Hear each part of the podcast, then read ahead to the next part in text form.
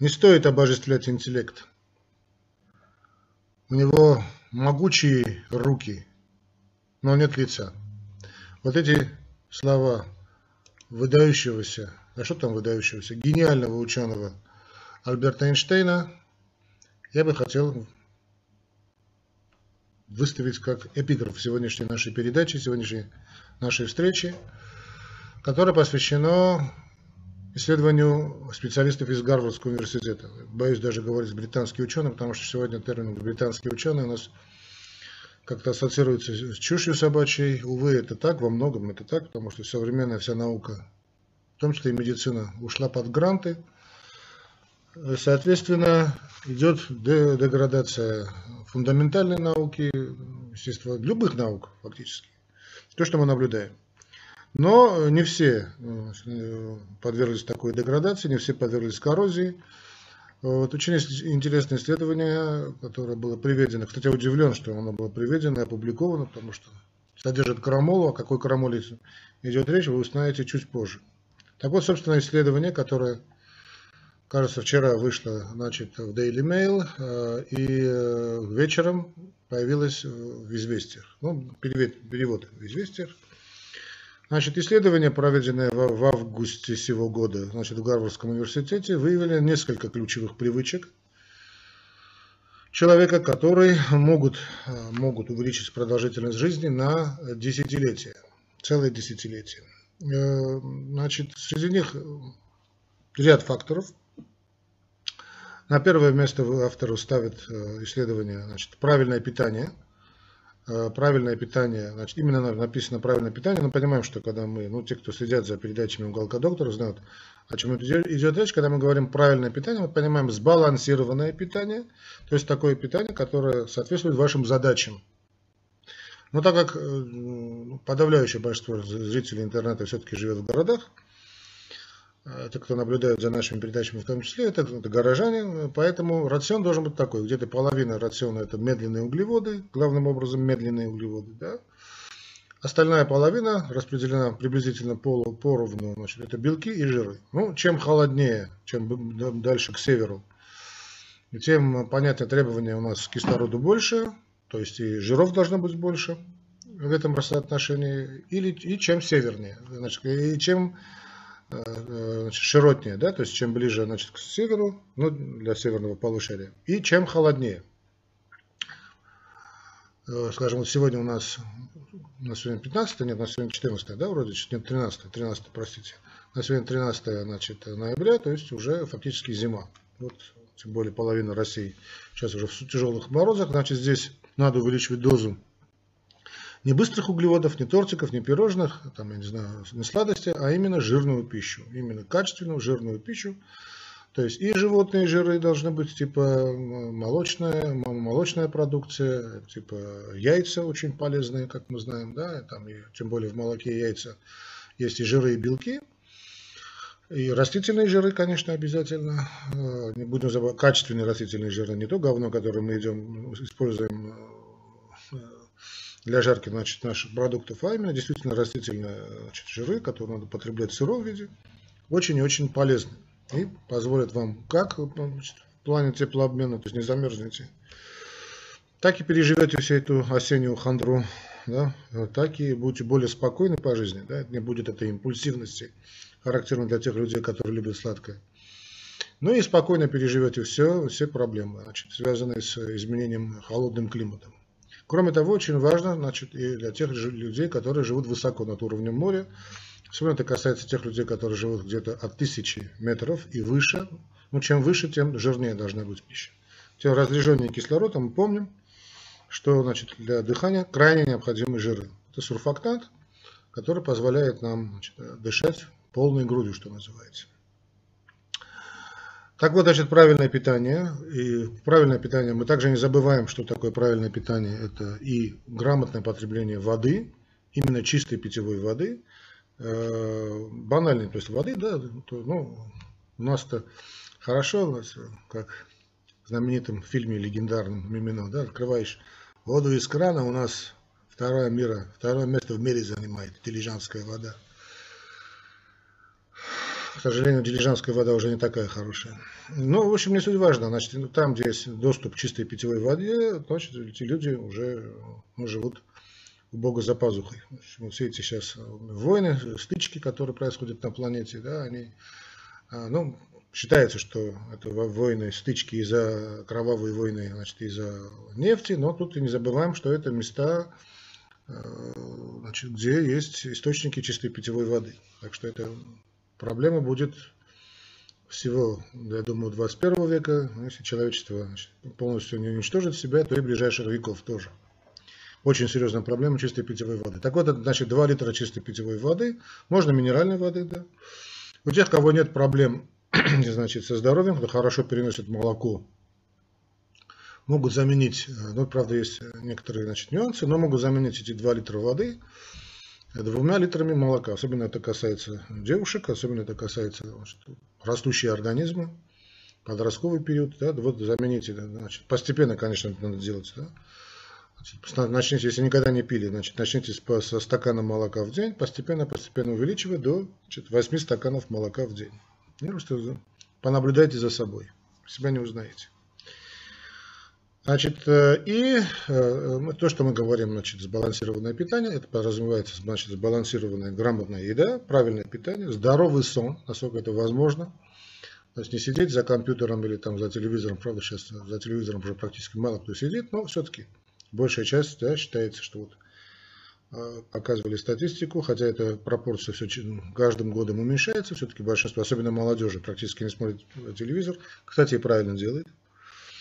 А, а вот следят значит, за какими-то новостями, за тем, что им интересно. Да, вот интернет тем хорош, что люди не значит, прикованы значит, какой-то передачей, да, каким-то каналом, а могут выбирать то, что им по душе, что очень здорово, кстати. Я считаю, что это очень замечательно. И телевидение должно было раньше перейти на вот такой выбор каналов по усмотрению. Да? Не только спутники, понятно, спутниковое телевидение, но вот в том плане, что молодежь может сейчас пользоваться, да не только молодежь, может пользоваться тем, чем им удобно, смотреть то, что ему интересно. Но вот такое длительное сидение перед мониторами, перед э, телевизором ничего хорошего, конечно, не приведет. Сказать, что это нельзя это делать, это несерьезный разговор, но вот здоровый сон, надо понимать, что надо все это отложить, где-то до полуночи постараться и выспаться. Когда мы говорим выспаться, надо понимать, что это ну, в среднем где-то 8 часов. Ну, чем моложе организм, тем больше требует, конечно, времени для сна.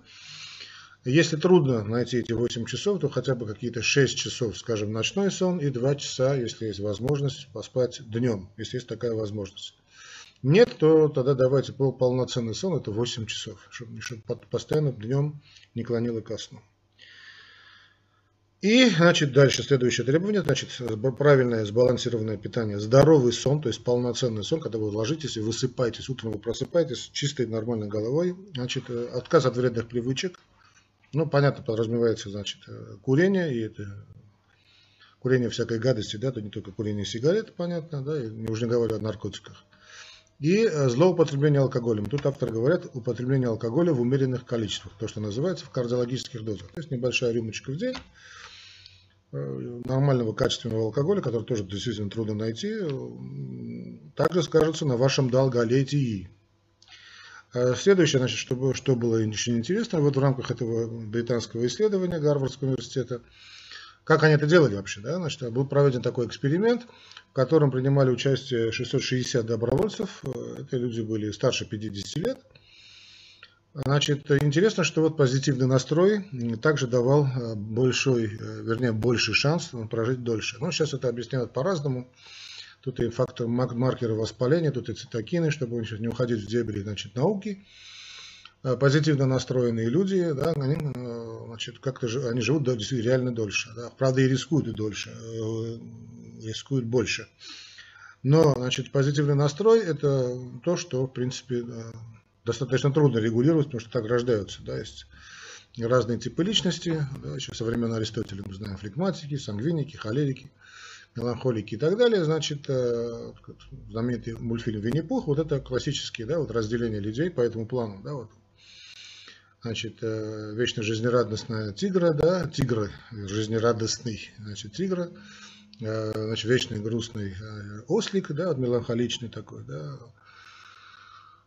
у нас, значит, тигр это сангвиник, да, холерический такой флегматичный Винни-Пух, и вот э, такой холерический, такой нервный тип, э, это пятачок, ну, вечно всего пугающийся, из крайности в крайности. Ну и так далее. В общем, это действительно реально трудно это поменять. Такое, я не люблю эти дурацкие, знаете, советы позитивистов. Это просто хочется пристрелить эти. Кишмя кишит интернет этими советами, да. Но как бы то ни было, надо понимать, что очень позитивный настрой во многом помогает. Кстати, что касается э, регулирования, то во многом, знаете, я вот по своей жизни могу сказать, по опыту значит, других исследований, э, не мой личный, только личный опыт, хотя мой личный опыт тоже немалый, когда больного переводишь на нормальное сбалансированное питание, особенно в плане жиров, а не секрет, что наши мозги это все-таки жир, где-то на более, минимум э, более 60%. Там, там не только вода, понятно, но вот твердое вещество, которое есть, да, оно это главным образом жировая субстанция. Да, и девушек это касается тоже, да, вот, все, не могут найти себе половину, ну, потому что сидите на обезжиренных диетах, и все это приводит к депрессии, к нарушению гормонального фона и так далее. Но сейчас я уже об этом говорил на лекции по семинару по здоровому питанию, когда мы говорили о жирах. Сейчас останавливаться об этом не будем. Так вот, позитивный настрой действительно можно увеличить, когда улучшить, так скажем, да, или хотя бы не впасть в тяжелую депрессию, потребляя, особенно в такую погоду, большое количество именно э, качественной жирной пищи. Да. Это и растительные масла, и животные жиры, тоже не будем забывать. Кроме того, интересно, что долголетием отличались те э, пары, которые имели детей. Как минимум 2-3 года значит, давал значит, прирост жизни. Это тоже не удивляет меня, потому что мы знаем, что каждая беременность, она для женщины, если она правильно проходит, конечно, женщина правильно как-то питается в это время, правильно ходит, потому что фактор гиподинамии тоже известный фактор, да, и вот э, правильно потребляет воду, так вот каждая беременность, тем более еще потом и кормление грудью, беременность, то есть нормальная половая жизнь, да, это тоже, кстати, фактор, который пишут э, авторы, что активная сексуальная жизнь, ну, понимается, нормальная сексуальная жизнь, также продлевает, значит, жизнь, потому что действительно это фактор омоложения, особенно беременность для женщины, и, и постоянно такой уровень активной составляющей сексуальной, значит, жизни пары, а, также значит, продлевает жизнь. Каждая беременность реально значит, э, ну, обладает таким омолаживающим, если характером, оздоравливающим характером для женщины и кормление грудью. А, действительно, об этом нельзя не сказать. Ну и фактор гиподинамии известная вещь, наверное, много раз об этом слышали, что значит, гиподинамия, ну, человек города, тем более, значит, воспринимаем образ жизни значит, самой экономически развитой страны, пока это у нас Соединенные Штаты Америки, да, и все, вот, все плохое, что там есть, именно только плохое, хорошее, увы, не берем, мы забираем и берем с радостью. Вот все эти фастфуды, вся эта значит, э, политика, я бы назвал бы, быстрого питания, вот, углеводистого питания, большое количество сахаров в пище, что крайне опасно, крайне опасно, об этом тоже много говорили по селекции по углеводам. Кому интересно, пожалуйста, можете перейти, зайти. И, и а гиподинамия тоже имеет огромное значение. Поэтому не надо качаться в каких-то значит, качалках, не надо ходить на какие-то секции, да, которые занимают и время, и деньги. В наше время значит, время самый дорогой компонент. Хотя бы час ходьбы в день. То есть поход на работу, особенно возвращение с работы, должно быть на пешком. Вот, вы знаете, что, столько у меня примеров, я сейчас за 30 лет своей работы, да, когда люди просто отказывались от общественного транспорта или от своего личного особенно транспорта, ходили пешком и ну, на глазах становилось им лучше. А если еще и бросали курить, то фактически отказывались от препаратов. Почему это касается не только нашего, нашего спектра, типа ишемической болезни сердца, э, это касается и проблем с мозговым кровообращением, это и прединсультники так называемые, это и люди с сахарным диабетом, то есть метаболическими нарушениями, да, и люди с онкологией. Но, значит, э, я бы тут хотел бы э, остановиться чуточку подробнее. Э, ну, очень подробно остановиться, увы, не получится, но на следующее предложение, которое многие, в том числе и те, которые послали мне на мои коллеги, которые послали мне на рецензию, не обратили на это существенное влияние, внимание. Вот смотрите, какое есть предложение там в этом исследовании. Значит, также исследователи... Одену очки, потому что так я не прочитал, что простите меня. Ну, Шульдиген, битте. Так, значит, э, также исследователи Гарвардского университета посоветовали больше гулять, ну, это гиподинамия, избегать раннего выхода на пенсию, значит, не политизируем этот момент, да, избегать раннего выхода на пенсию, то есть вести активный образ жизни, вести активную сексуальную жизнь, уже об этом мы сказали, и не обращаться в больницы по пустякам. Вот за эту фразу «не обращаться в больницы по пустякам» я бы хотел бы расцеловать в лоб каждого исследователя из Гарварда. Ну, если это женщина, девушка, то особенно с большой радостью, с большей радостью. Вот не обращаться в больницу по пустякам. Вот я когда начинал, значит, это у нас были конец 80-х, еще был Советский Союз, это была мощная школа советских профессоров, то, что мы называли в шутку красная профессура. Э, нам казались это какие-то такие догматы, схоластики, да, но э, многому чему мы научились, низкий поклон, некоторые уже, некоторых уже давно не с нами, некоторые еще живут из моих профессоров, дай бог им долгие годы счастливой и здоровой жизни, низкий поклон, что делали и делают из нас людей. Ну, у кого получилось, у кого не получилось, но я вам кланяюсь в ноги, а, обращали на этот фактор большое внимание. То есть мы всегда говорили, что в то время, в советское время, когда ну, не было медицинских услуг, а была медицинская помощь, а между услугой и помощью огромная разница. Да? В одном случае ты помогаешь человеку, а в другом случае ты просто официант. Да? Какие-то услуги. Что не понравились, обратились к другому.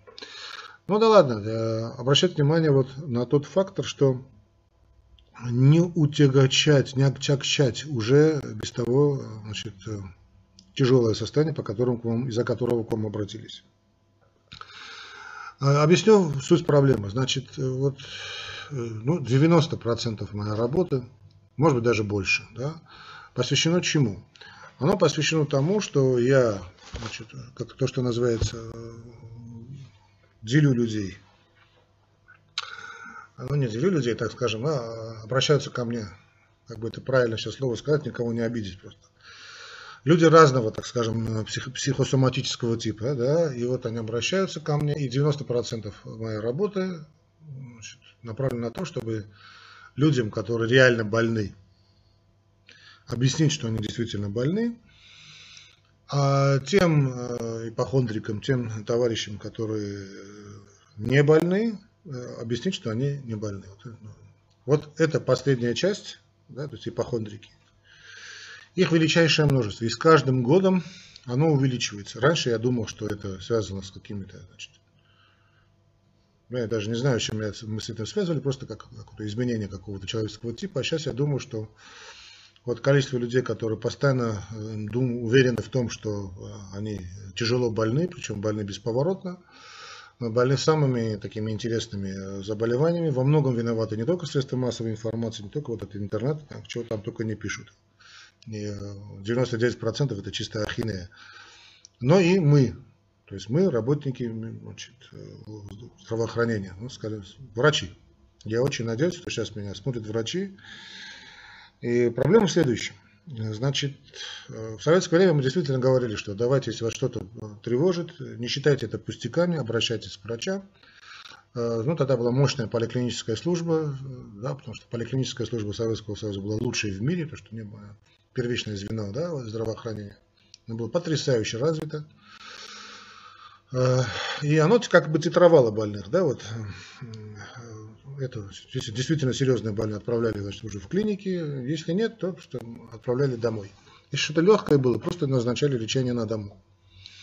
То, что потом изменилось, превратилось в порочное явление под названием семейный врач, который так и себе не оправдал мое глубочайшее убеждение.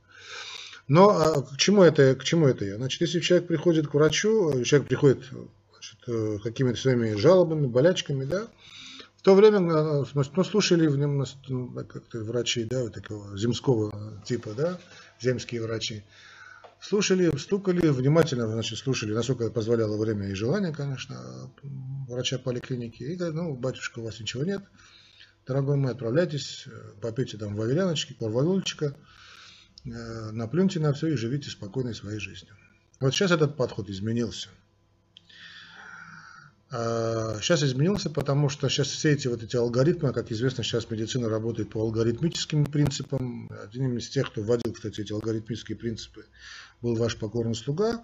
Они были направлены на то, чтобы не ошибиться. То есть фактор э, врача как ну, профессиональной единицы отходил, выходил на второй план, значит, такие-то, такие-то показатели у больного, такие-то, такие-то жалобы, такие-то, такие-то анализы. Следующий шаг – алгоритм да, введения, и вот направить в такой-то, дальше в такую-то, дальше в такую-то.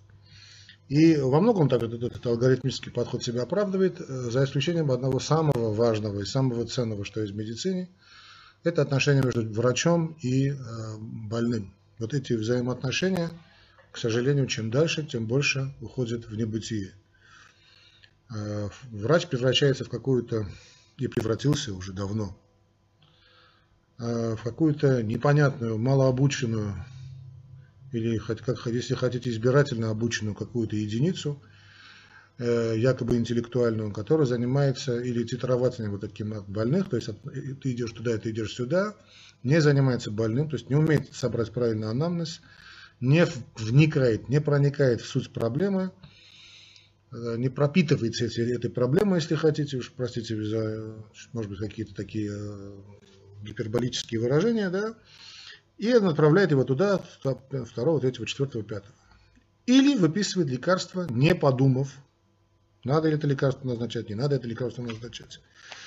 Исходя из того, что на любой случай жизни, он говорит, вот, вот тут у меня, вот смотрите, вот это у вас вот руководство, вот это то, что вы напечатали, вот гайдлайны международные, вот э, приказ министра здравоохранения, вот направление, там, я не знаю, руководства городского, потому что я не знаю, что там у вас, областного да, звена здравоохранения, что в таких случаях поступают так.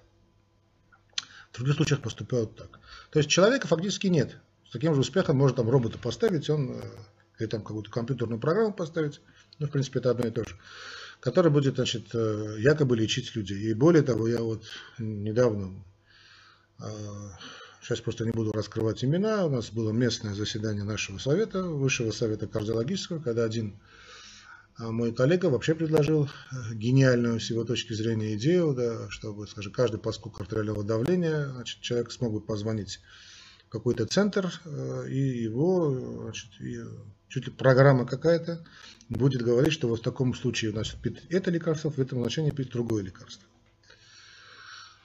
А, ну, то, что писали фантасты в 20 веке, значит, становится реальностью. Дорогие мои, значит, так людей не лечат. Так их калечат, а не лечат. Тем, чем мы занимаемся, я когда-то очень рьяно защищал э, значит, нашу медицину, эти подходы, все, с каждым годом понимаю, что наворотили бед, и мы в том числе немало.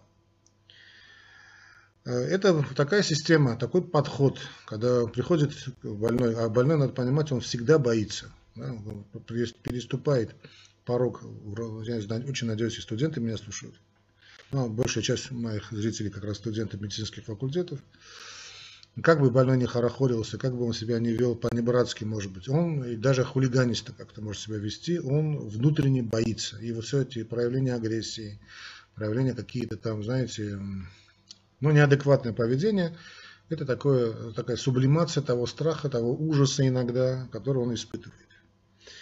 И надо больного просто послушать, понюхать, если хотите, пощупать, поговорить. Времени, я понимаю, очень мало. Да.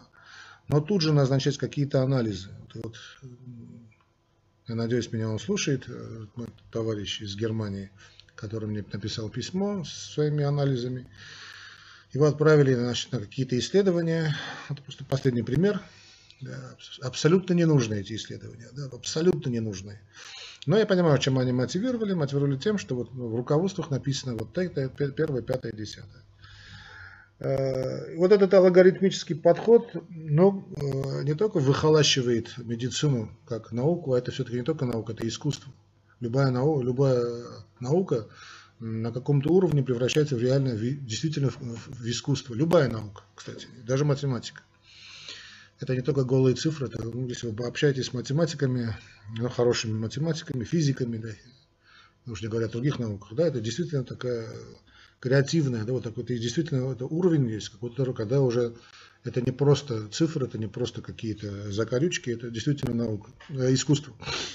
Так вот, обращаясь значит, к врачам и получая вот тут же направление, вот там 25 пунктов, сделать это, сделать это, сделать это, сделать это, сделать это, рентген не знаю чего-то, э, компьютерная томография, коронарография, все это пятое, десятое мотивирует тем, что ну, говоришь, ну слушай, ну же смешно же, ну понятно, что вот на эти жалобы, ладно, понятно, но не видно, что у человека просто не совсем в порядке, ну не, не скажу с головой, но с душой ну, куда вы направляете этого больного? Зачем такие траты?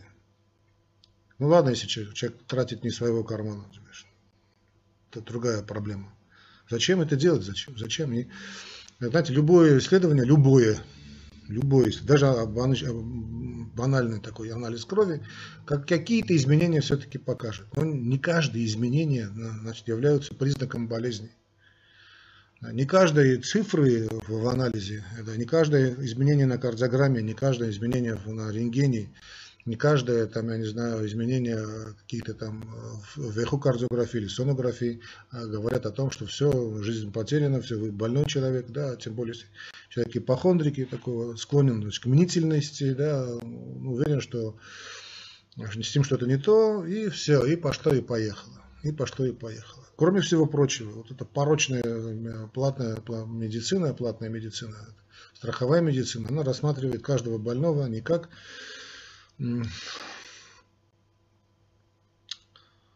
как бы это сказать правильно, не как человек, которому нужно помочь, а человек, из которого можно выбить деньги. Причем неважно, вы выбиваете его из личного кармана, выбиваете из кармана какой-то страховой организации или там государство да, платит за это, не суть важно. То есть, если больной это не человек, которому надо помочь, э, то вы пойдете по самому опасному пути, который может быть в медицине. То есть любой э, пустяк вы постараетесь лечить самыми дорогими методами. Если, скажем, какой-то там, не знаю, что-то там. Нарост у вас на руке, на руке, да, можно его просто убрать ляписом за копейки, а может там направить на то, чтобы этот э, бугорочек, да, какой-то волдырь, да не важно, что там удалить с помощью лазера, какого-то синего лазера, который будет отражен от спутника, да, и так далее, и так далее, и так далее, с использованием высокочастотных колебаний, э, с использованием анестезиологических практик, да, потому что я, может быть, действительно может быть, да, но этот процент настолько ничтожный, и в конце концов э, процедура, за которую копеечная, она влетает в такую копейку, э, что потом человек не подымется. Много можно сейчас на эту тему говорить в той же Америке. Каждый третий случай банкротства связан с тратами на медицину. Каждый третий случай банкротства, представляете, в Америке, самой богатой стране мира, связан с тратами на медицину. И такая медицина просто обречена. Но э, еще финансовая составляющая еще полбеды, хотя я считаю, что когда мы клянемся, говорим э, не навреди, клятва Гиппократа, да, не навреди. В том числе это подразумеваем не только чисто такое физическое или моральное воздействие на человека, да, в плане вреда, но и удар по его кошельку, потому что удар по кошельку тоже есть вред, нанесение вреда. Может быть, даже у некоторых людей больше, чем удар по физическому здоровью. Поэтому я э, дожил до таких значит, лет, когда я должен вам сказать и присоединиться к моим коллегам из Гарвардского университета, не обращайтесь к врачам по пустякам. Не обращайтесь. А если вы хотите обратиться, пользуйтесь двумя основными э, алгоритмами. Во-первых, обращайтесь к тому врачу, который вы железно знаете, что он ваш знакомый, ваш товарищ, или товарищ вам порекомендовал добросовестного врача, который как-то может идти против общей политики здравоохранения, общей политики медицины, которая сейчас во всем мире, не направит вас на какие-то непонятные исследования, до исследования. Это самое главное. Ну и во-вторых, постарайтесь определиться со своей жалобой. Не, не, то есть четко, да, вот как-то вот так Вы, что-то вам мешает, скажем, боли за грудиной, да, боли в груди. Это действительно могут быть очень опасные боли. Поймите, вот когда возник вот жалоба, какая вот вы зашли в кабинет, у него у врача в лучшем случае минут 10-15. Это в лучшем случае. Вы должны в 10-15 строк уложиться в ваших жалобах. Что, вам, что вас смущает, какая ваша проблема, да? боль, с чем связана, э, на, на ваш взгляд. Э, связана ли там с нагрузкой или там она связана с физической нагрузкой, связана ли с изменениями климата, давлением, с разным, я не знаю, в каждом случае по-разному. Э, после чего проходит эта боль, как долго она у вас она возникла, эта жалоба, не обязательно боль, может быть и одышка, скажем. Э, если в роду у вас люди с такими же жалобами, вот уложитесь вот в эти несколько минут чтобы э, дать, во-первых, врачу время подумать нормально, да, ну а если он вас направит уже какие-то дополнительные методы исследования, то что уж делать. Так что, снова скажу, залог здоровья, залог, залог долголетия, это не только то, что все мы перечислили, но и, увы, должен сказать, не обращайтесь к врачам просто так. Не обращайтесь к врачам по пустякам. Вот так вот. Ветер жизни иногда свиреп, целом жизнь, однако, хороша. И не страшно, когда черный хлеб. Страшно, когда черная душа. Умар Хаям.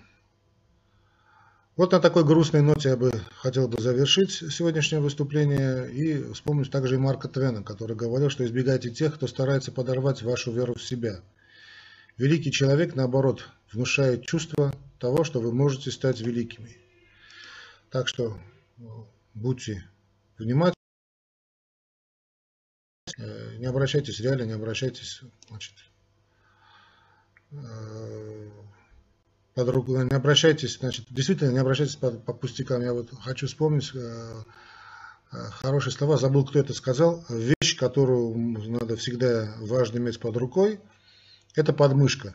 Все остальное это ходы маркетологов. Ну и ходы этих позитивистов, которые дают дурацкие советы, как что жить. И не забывайте о ваших значит, женах, о ваших супругах.